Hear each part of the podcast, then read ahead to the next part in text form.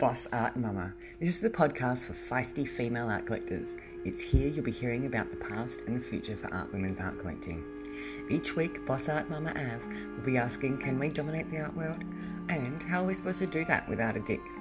So sit down, sister, strap on your brains, stand back up again, and take a little listen. Boss Art Mama.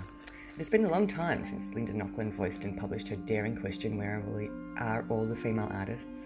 We are here to dig a little deeper. How have women art collectors been influential in the evolution of humanity? I'm here asking more about the art history of art now and into the future and how female art collectors have been influential in our world. My name is Av, Av Robertson, and you're listening to Boss Art Mama. So enjoy Boss Art Mama discussing the state of women's art issues from all times and places in the world.